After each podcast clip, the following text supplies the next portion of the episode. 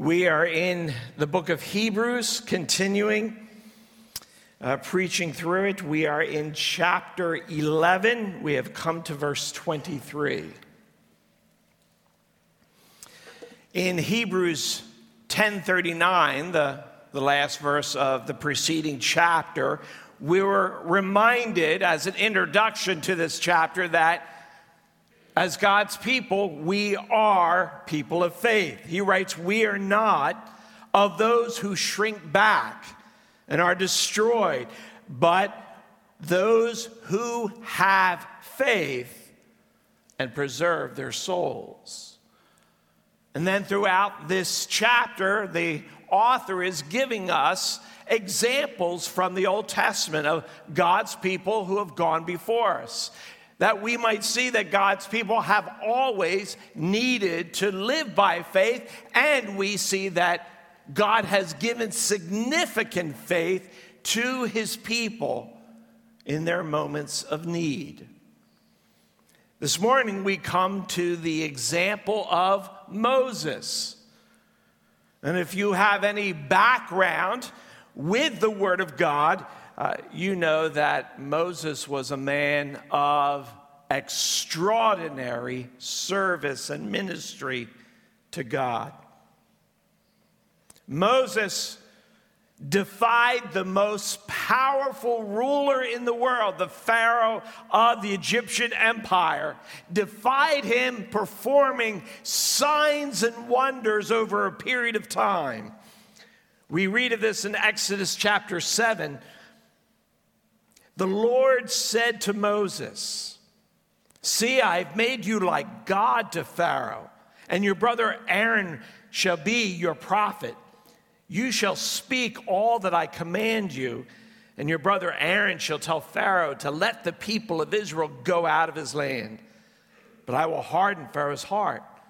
And though I multiply signs and wonders in the land of Egypt, Pharaoh will not listen to you. Then I will lay my hand on Egypt and bring my hosts, my people, the children of Israel, out of the land by great acts of judgment. The Egyptians shall know that I am the Lord when I stretch out my hand against Egypt and bring out the people of Israel from among them. Moses and Aaron did so. They did just as the Lord commanded them. And then, as Moses leads the people out, he comes to the Red Sea, this barrier before them, and by then Pharaoh had changed his mind and his army is sent pursuing them. And we read in Exodus 14 when Pharaoh drew near, the people of Israel lifted up their eyes, and behold, the Egyptians were marching after them, and they feared greatly. And the people of Israel cried out to the Lord. They said to Moses, Is it because there are no graves in Egypt that you've taken us away to die in the wilderness? What have you done to us in bringing us out of Egypt? Moses said to the people, Fear not, stand firm, see the salvation of the Lord, which he will work for you today. For the Egyptians whom you see today, you shall never see again. The Lord will fight for you, and you have only to be silent. Then Moses stretched out his hand over the sea, and the Lord drove the sea back by a strong east wind all night and made the sea dry land, and the waters were divided. And the people of Israel went into the midst of the sea on dry ground the waters being a wall to them on their right hand and on their left. Then the Lord said to Moses, Stretch out your hand over the sea, that the water may come back upon the Egyptians, upon their chariots, upon their horsemen. And Israel saw the great power that the Lord used against the Egyptians. So the people feared the Lord, and they believed in the Lord and in his servant Moses. And then, as they're traveling through the wilderness, Moses brings the people to Mount Sinai, where he experienced the awesome presence of God in Exodus 19. On the morning of the third day, there were thunders and lightnings and thick cloud on the mountain and a very loud trumpet blast, so that all the people in the camp trembled. Then Moses brought the people out of the camp to meet God, and they took their stand at the foot of the mountain. And Mount Sinai was wrapped in smoke because the Lord had descended on it in fire. The smoke of it went up like the smoke of a kiln, and the whole mountain trembled greatly. And as the sound of the trumpet grew louder and louder, Moses spoke, and God answered him in thunder. And the Lord came down on Mount Sinai to the top of the mountain, and the Lord called Moses to the top of the mountain, and Moses went up.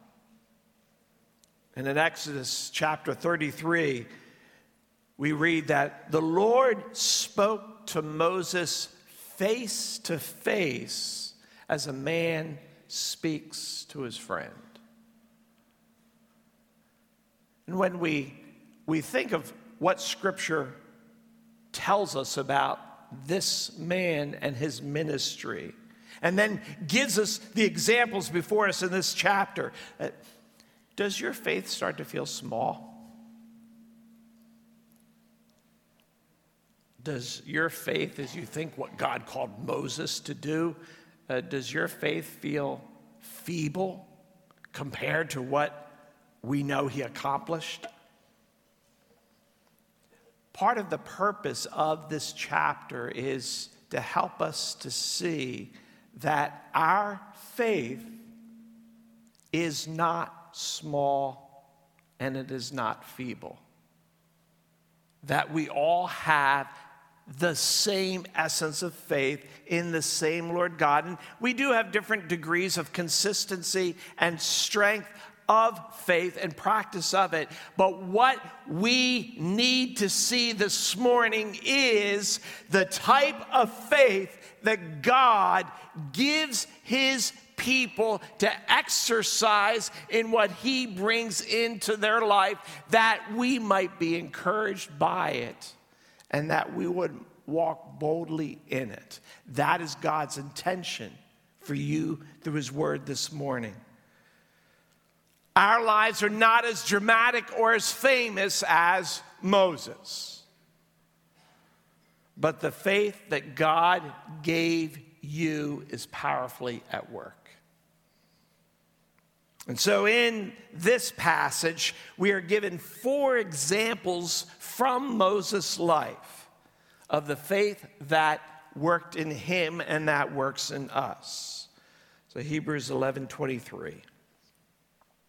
By faith, Moses, when he was born, was hidden for three months by his parents because they saw that the child was beautiful and they were not afraid of the king's edict by faith. Moses, when he was grown up, refused to be called the son of Pharaoh's daughter, choosing rather to be mistreated with the people of God than to enjoy the fleeting pleasures of sin. He considered the reproach of Christ greater wealth than the treasures of Egypt, for he was looking to the reward. By faith, he left Egypt not being afraid of the anger of the king, for he endured as seeing him who is invisible.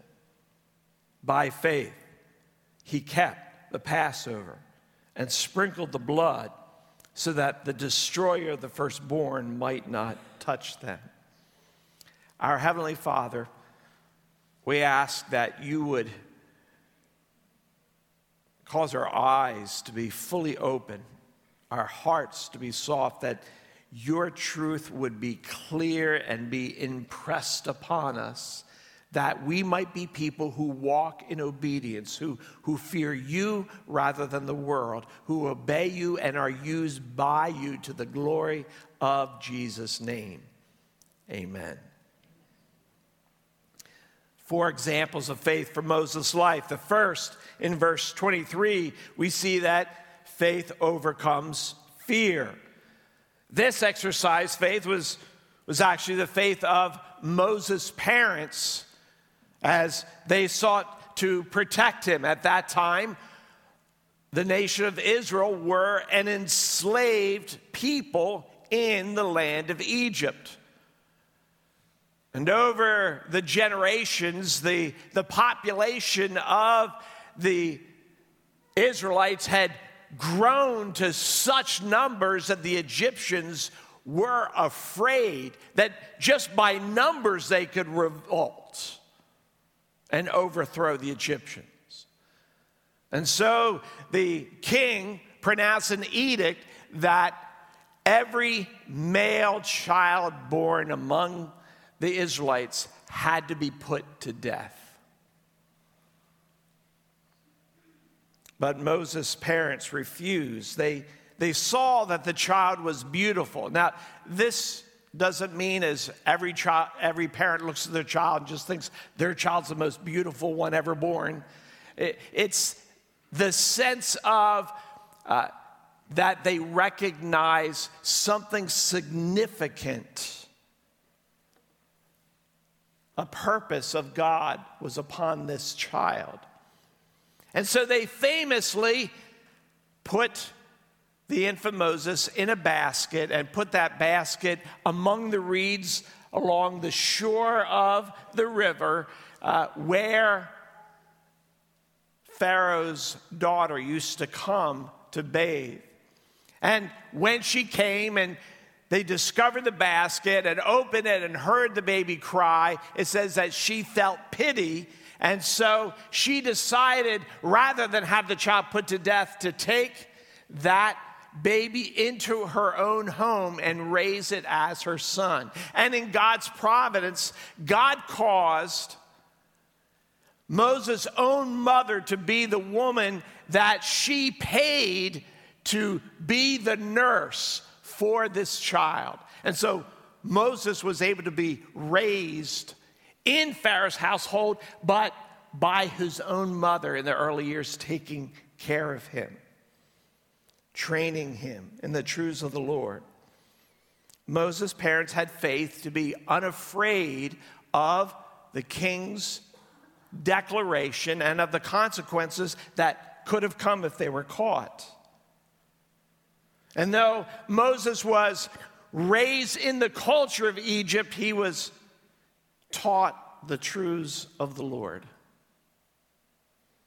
Parents, you have this same faith when you refuse to fear what the world tells you to do and how it wants you to live.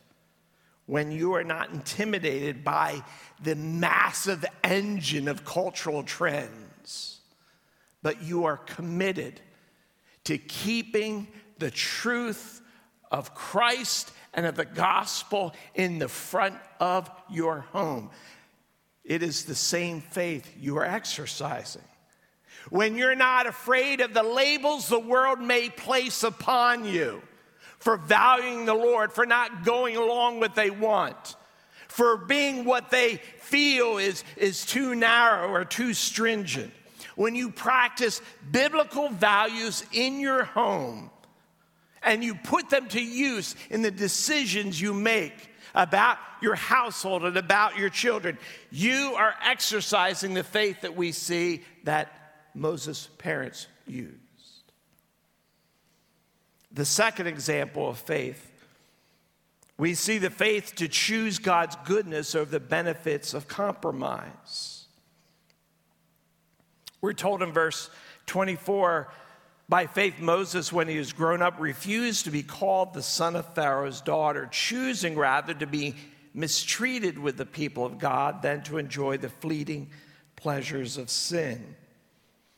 Moses was raised as part of the household of Pharaoh, the king of Egypt, of the empire. He had access to wealth and power that is beyond anything we could imagine. This was not just being wealthy, this was national wealth. This was vast wealth. Pharaoh himself was considered to be a divine being, honor, worship, deference was given to them. And Moses was part of this ruling family that had awesome wealth, inexhaustible wealth and power. I recently read that the Saudi royal family is worth 1.4 trillion dollars. An extended family. 1.4 trillion dollars. That, that's not the person you know with the biggest house in the neighborhood wealth. That's not even Bill Gates' wealth. It's not the wealth that any person could accumulate. It's the wealth that a nation gathers over the generations. And then its leaders hold for themselves. That's the kind of position that Moses was in. And he cast it aside. Because he believed serving God was of greater value, and he recognized that he couldn't do them together. He could not have God first and be a part of the culture of that family and nation which had enslaved his own people.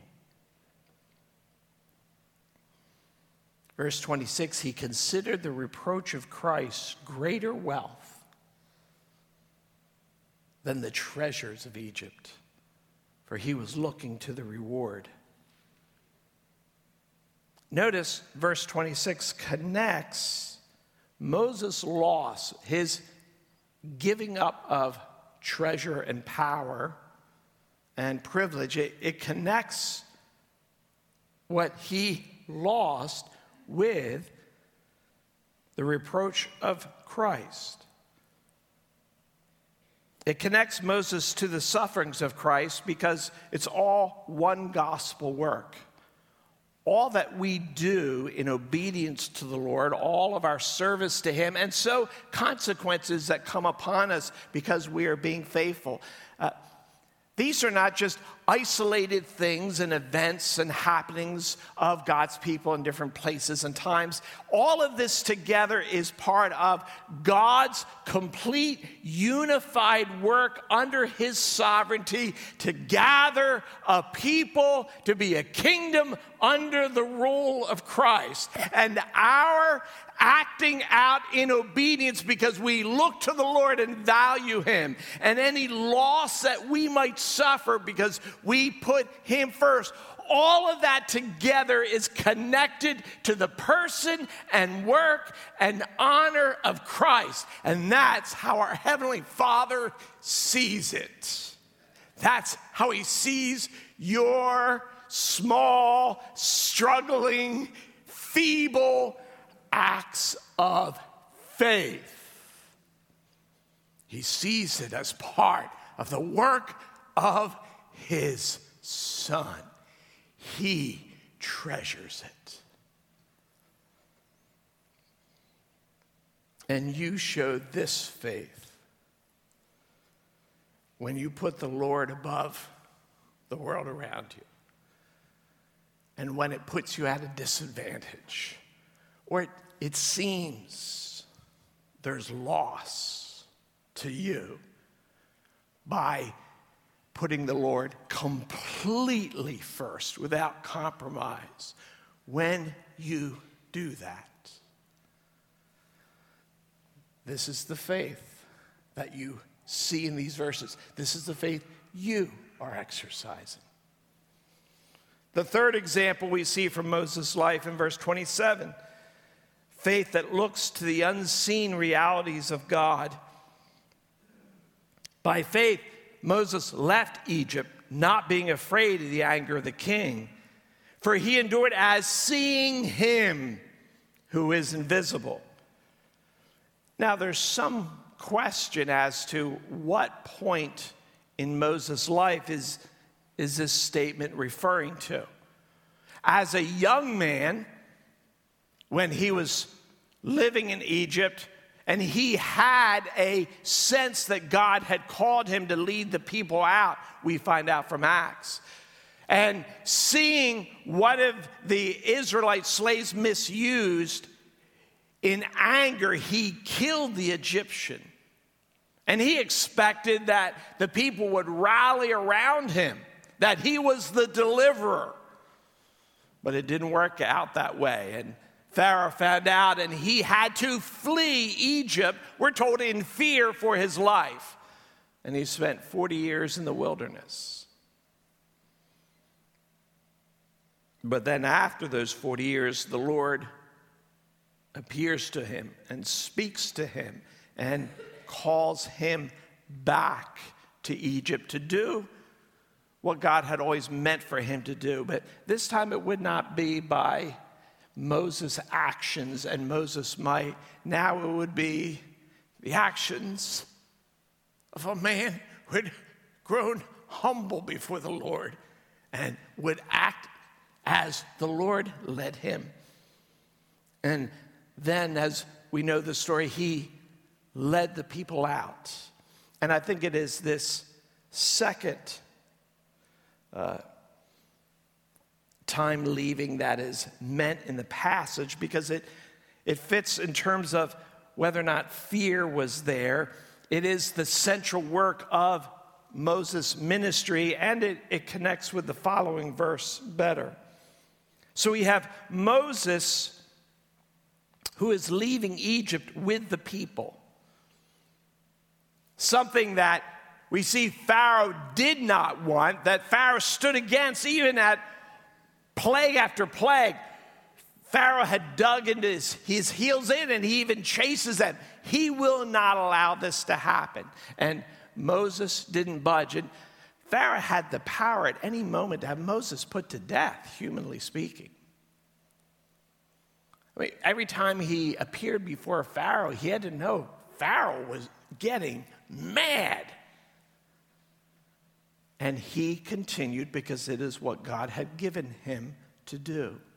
And he had learned to trust in what the Lord had given him to do because God would accomplish it. You show that faith when you keep your eyes on the kingdom of Christ. When you trust that God is sovereign over hard situations that you are in, what are fearful situations, when you trust God is sovereign over this, He is at work. I'm in His hands, as we've already said. When we when we trust that, this is the faith, the faith that is looking to Him who is invisible, greater than that which we see that seems like it could harm us. This is a faith you exercise when you sacrifice to give and to serve the work of the Lord. When you could see things that seem more advantageous and beneficial of what you could do to help yourself and you seek to serve the kingdom because you believe the work of God is greater and worthy of your best efforts. That is the faith being exercised. One more example of faith we see. In verse 28, we see faith that trusts the Lord as our hope for deliverance. By faith, he kept the Passover and sprinkled the blood so that the destroyer of the firstborn might not touch them. The Lord, through Moses, had sent a series of plagues upon the Egyptians these plagues were meant to show uh, the power of God, and the plagues were all meant to uh, point to the, the feebleness of the Egyptian so called gods, and none of them could stand against the Lord God. And as the plagues mounted, it brought devastation to the land of Egypt. But the last plague was by far the most severe of all. And that was that God had decreed he would send death to every home to the firstborn human and animal, in every home in Egypt. Unless the blood of the Passover lamb was over the threshold, over the, the door of that house, then the angel of death would pass over that house.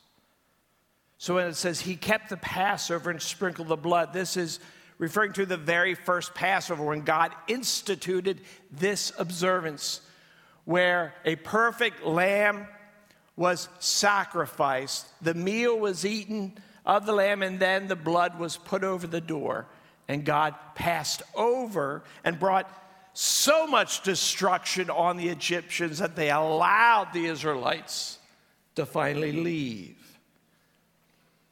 The Passover was God's means of finally bringing the empire to let the people go.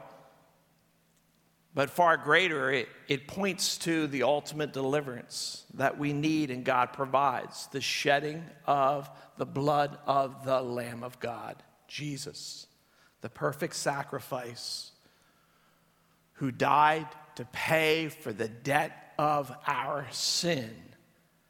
And whoever trusts in Jesus' blood, that he died and paid the penalty for our sin, whoever identifies and believes that, the Bible says there is now no more condemnation.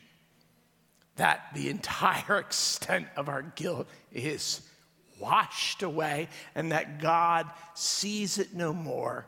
He says it is cast behind his back into the depths of the sea as far as east as is from west.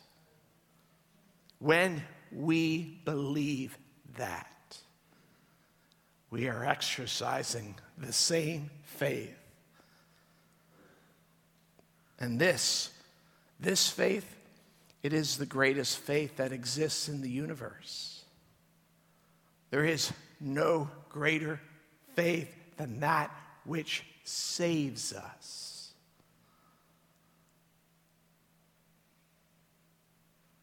And that is the faith, believer, that you have. That God, by His grace, instilled in you, and it has taken root in you. And the Spirit of God causes it to grow. And its, its roots are so deep and bound up in our soul that no one can pull it out. You cannot pull it out. God will never uproot it. It stays and remains and grows.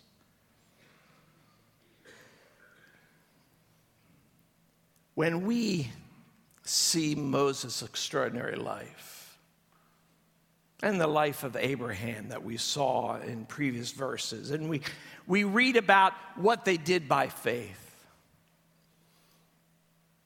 We are encouraged by what they did.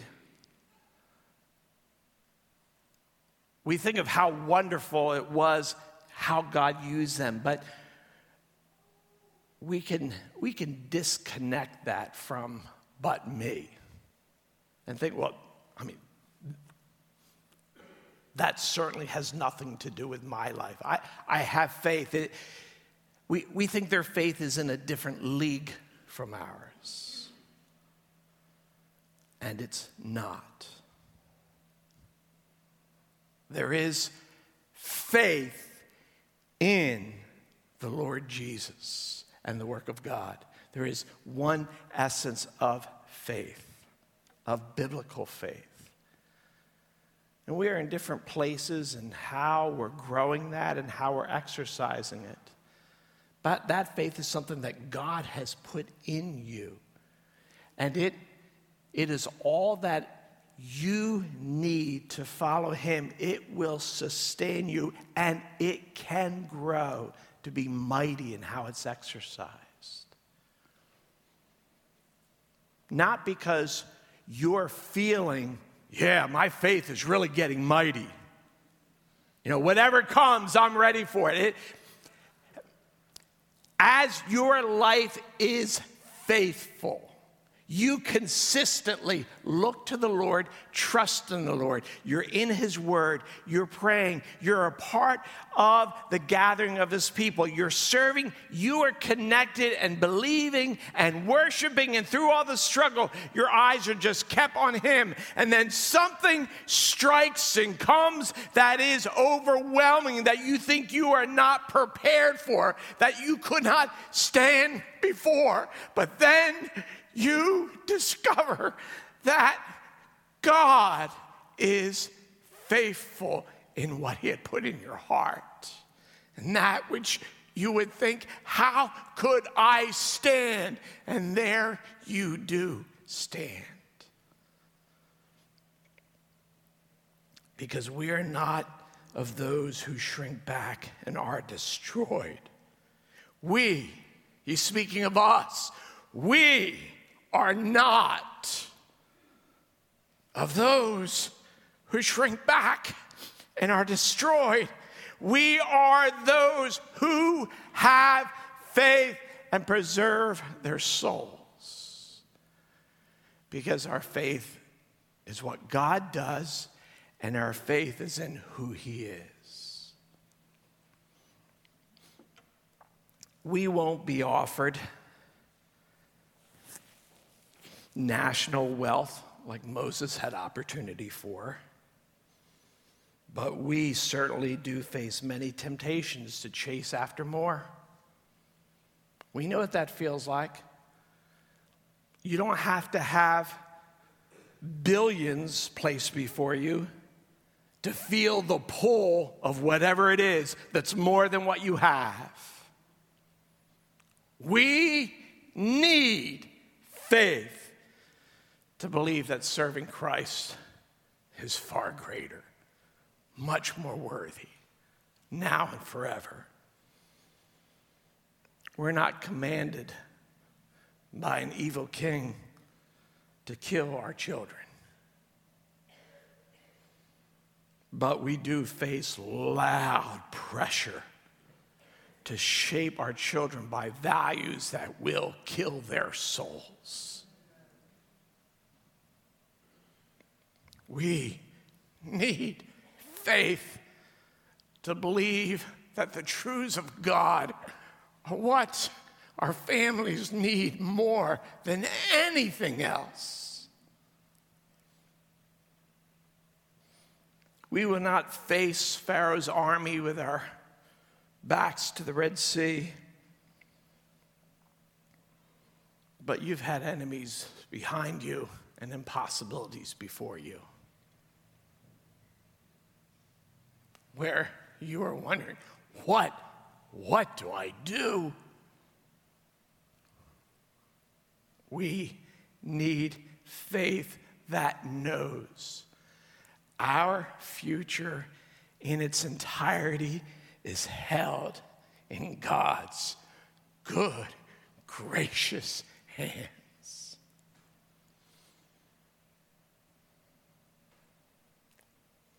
We're not in Egypt with the angel of death threatening our home. But we all face the worst reality the wrath of God for our sin and death in hell forever. Above all things, we need faith for. We need faith to believe that God, in His grace, has sent a deliverer and his deliverance is not based upon a single work or effort that comes from your life.